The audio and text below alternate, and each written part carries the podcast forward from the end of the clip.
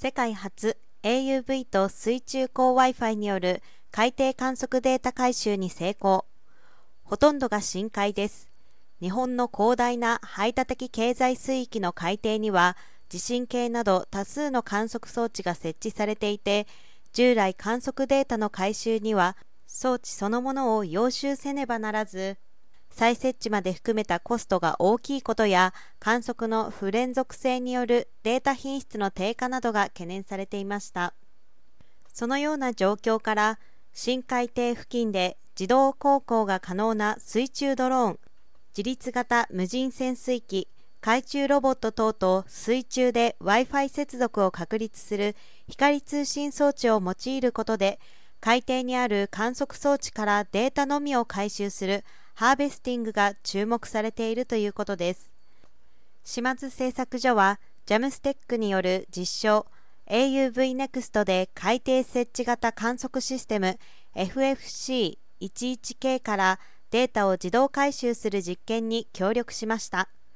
相模湾内の深海底水深1420メートルに同システムを設置しこれに向けて AUV-NEXT を自立航行にて接近させ水中高通信装置によるデータ回収を試みました。当該データは FFC11K 搭載 4K カメラの映像を対象にしました。巡航型の同 AUV は海底への接近が増えてな上低速で運動性能が低下する。故に高度と速度を保ったまま FFC11K の情報を通過します。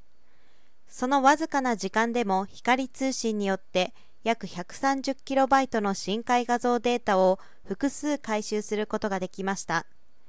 光無線通信の状況は AUV から母船横須賀へ音響通信で送信されオペレーターが常時確認していました。それら一連の作業は AUV への目標点接近指示以外すべて自動で行われた。今回ハーベスティング方式として世界初の成功を収めました。AUV NEXT には MC100 の上位機種を搭載していたということです。